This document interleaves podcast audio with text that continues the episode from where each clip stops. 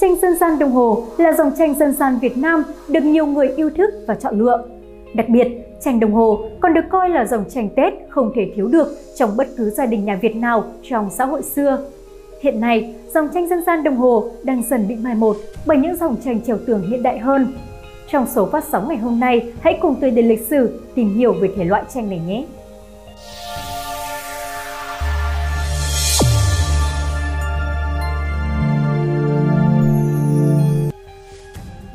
Tranh Đông Hồ, hay tên đầy đủ là tranh các cỗ dân gian Đông Hồ, là một dòng tranh dân gian Việt Nam với xuất xứ từ làng Đông Hồ, xã Sông Hồ, huyện Thuận Thành, tỉnh Bắc Ninh.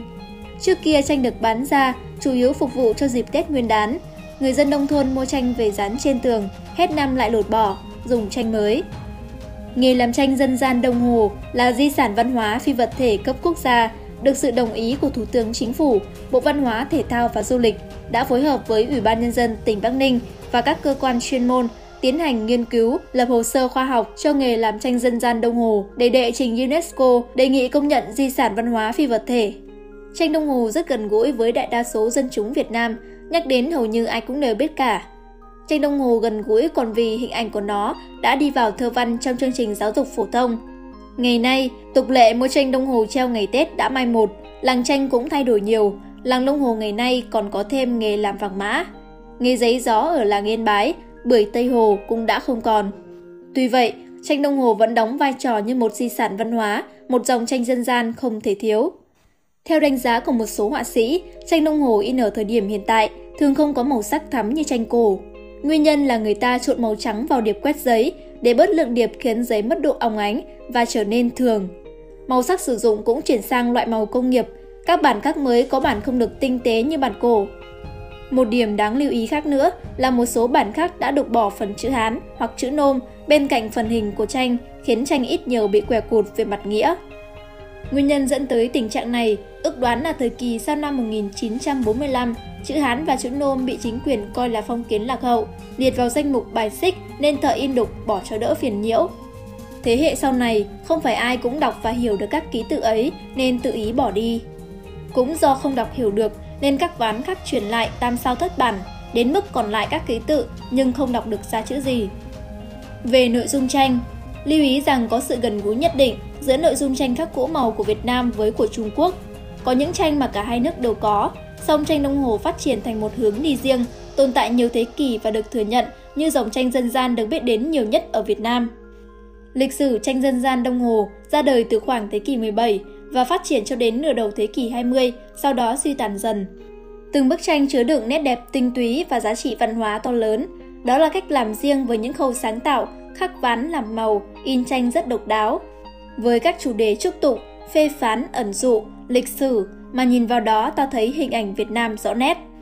Ý nghĩa đặc sắc của tranh Đông Hồ đám cưới chuột Về nghĩa đen, bức tranh gồm hai nội dung chính.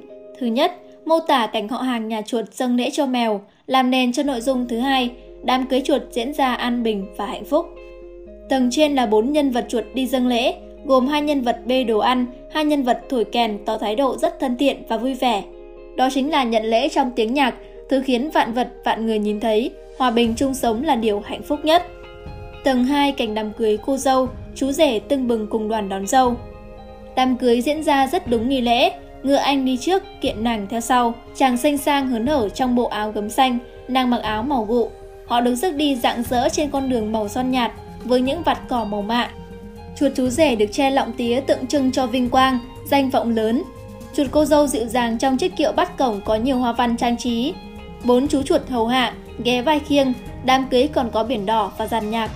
Nhân vật mèo cường hào ác bá, họ hàng nhà chuột thấp cổ bé họng, cả đời không được sống yên lành vì lo sợ bị mèo ăn thịt. Nhân vật mèo nhận lễ trong tư thế trang trọng, có đôi chút xỏ xét. Về các chú chuột, chú chuột đầu tiên và duy nhất không có đuôi, dưới có chữ tống lễ, nghĩa là dâng lễ cho mèo.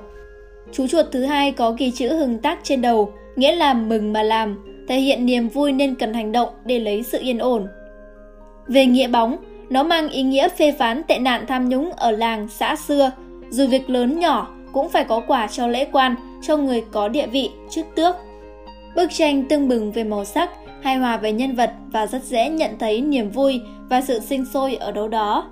Nó khiến người ta nhớ lại những đám cưới đầy màu sắc của Việt Nam thời xa xưa. Những đám cưới được tổ chức trong một tâm thế hết sức thiêng liêng và ẩn chứa đầy bí mật của những nghi thức được truyền lại từ bao đời. Ý nghĩa của bức tranh Thầy Đồ Cóc Làng tranh mộc bản dân gian Đông Hồ và hàng trống đều có bức tranh này. Bức tranh được ghi chú bằng một dòng chữ Hán. Đó là đề tài của bức tranh Lão Oa giảng độc. Oa có nghĩa là con ếch, nhưng dân gian thường gọi là con cóc.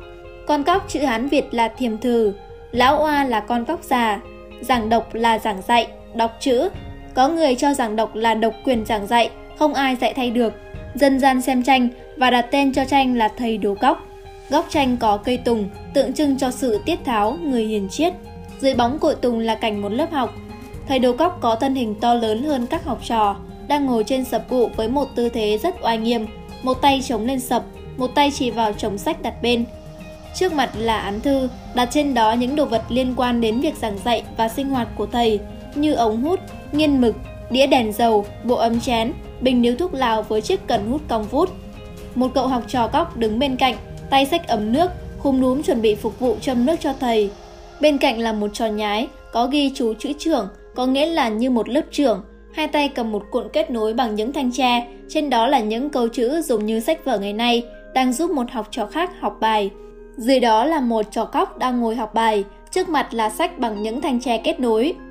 Bên cạnh án thư, một trò cóc đang ngồi ôm vở trà bài, khép nép ngước nhìn.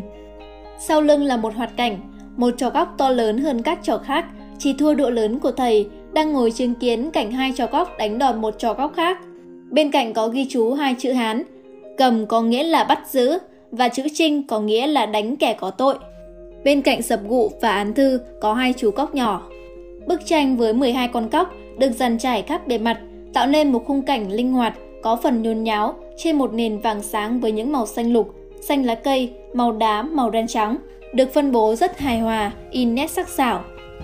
Việc dạy học cho trẻ em trong các trường làng xưa do các ông đồ, những sĩ tử nho giáo lỡ vận trong thi cử, những nhà nho ẩn danh hay những quan lại từ quan nuôi về quê đảm nhiệm. Vậy tại sao nghệ nhân dân gian lại không vẽ một cảnh lớp học xưa với ông đồ chỉnh tề khăn đóng áo dài, ngồi trên dập vụ giảng dạy? Học trò còn tóc để tròm ngồi xung quanh, mà ở bức tranh này, thầy giáo lại làm một con cóc với một nhóm học trò toàn là cóc nhái. Có rất nhiều cách giải mã về bức tranh dân gian này. Thầy đồ cóc được xếp loại vào tranh châm biếm đả kích trong dòng tranh dân gian Đông Hồ. Tuy đường nét khắc họa rất nghiêm chỉnh, nhưng xem tranh vẫn thấy có tính chất trào động. Qua đó, thấy được nền giáo dục xưa dùng roi vọt để giáo dục trẻ thơ. Nhưng có người lại không cho ý nghĩa bức tranh là như thế. Trong tác phẩm Tính Minh Triết trong tranh dân gian Việt Nam, tác giả là Nguyễn Vũ Tấn Anh và một ít tác giả khác cho rằng bức tranh thầy đồ cóc gợi lại lối viết chữ xưa, có tên nôm na là chữ nòng nọc. Cóc là loài lưỡng cư và đẻ ra nòng nọc, so sánh chữ viết của người xưa ở nước ta khởi thủy, có tự dạng ngoằn ngoèo như con nòng nọc nên gọi là chữ nòng nọc. Nhà nho gọi là khoa đầu văn vì khoa có nghĩa là con nòng nọc. Tác giả cho rằng chữ khoa đầu là chữ viết chính thức của nền văn minh Lạc Việt. Bức tranh thầy đồ cóc chính là một mật ngữ hướng thế hệ con cháu tìm về nguồn cội của tổ tiên. Hay nói một cách khác, chỉ có cóc mới có chữ để dạy cho đời, cho nên ông cóc mới độc quyền trong sự giảng dạy. Đó chính là ý nghĩa của bức tranh dân dã này.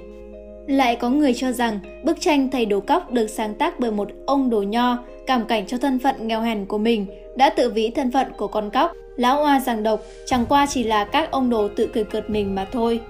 Ngắm lại bức tranh Lão oa giảng độc, thấy cặp mắt thao láo, ngơ ngác của ông đồ cóc cùng với dăm bảy đứa học trò cóc đủ loại, đứa quay ngược, đứa quay xuôi, ồn ào nhộn nhạo, thật chẳng ra vẻ một lớp học, càng thêm ngậm ngùi cho cái thân phận nghèo hèn của ông đồ nho ngày xưa.